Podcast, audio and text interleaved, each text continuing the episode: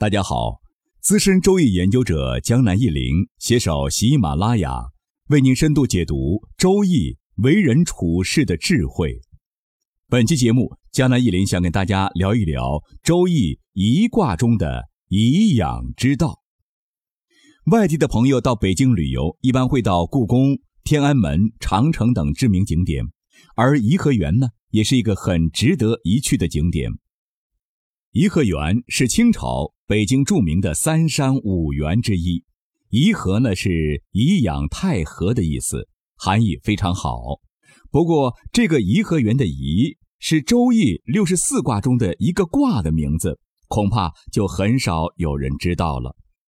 我们通常所说的颐养天年、颐神养气都一样，都有养的意思。事实上，周易的颐卦的主旨呢？就是讲人的颐养之道，颐卦与颐养身心有重大关系。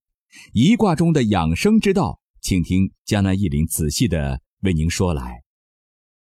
颐卦的形状很有意思，最上面一长横，最下面也是一长横，中间四个都是两个短横。这个形象像不像人的口塞呀？像不像口中含着食物？哎，这个卦就是与吃有关。一卦辞开宗明义的说道：“贞吉，观矣，自求口实。”这句话我们可以领悟到的就是：天地造化，养育万物，万物各有各的生存之道。我们只要观察一个人颐养的方式，以及求生谋食的方式，就可以分辨出吉凶祸福。一个人能不能正常的吃饭，正常的吃喝拉撒，与健康关系重大。这道理放在现在来讲也是如此。很多人身体健康不利，比如糖尿病，许多水果点心就不能吃了；高血压、高血脂、大鱼大肉也就不能吃了；痛风，啤酒也不能喝了。如此种种。所以说，一个人能否正常的、自然的饮食，是衡量一个人是否健康的直观标准。关于从饮食观察吉凶，江南一林举几个著名的例子吧。大家学过历史的都知道“廉颇老矣，尚能饭否”这句话吧？如果不知道的话呢，请您自行百度温故一下。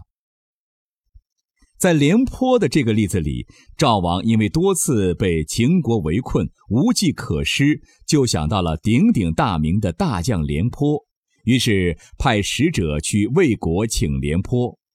赵王派来的这个使者，因为受了贿赂，和廉颇见面之后，回去告诉赵王：“廉颇老矣，尚能饭否？卿之三以始矣。”使者的意思就是说，廉颇将军虽然老了，还挺能吃的，但是呢，我和他坐了一会儿，他就拉了三次屎，就是因为这句“亲之三以始矣”。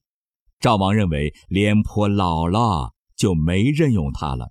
结果呢，赵国大败，廉颇的前途也葬送了，真是可惜可叹呢。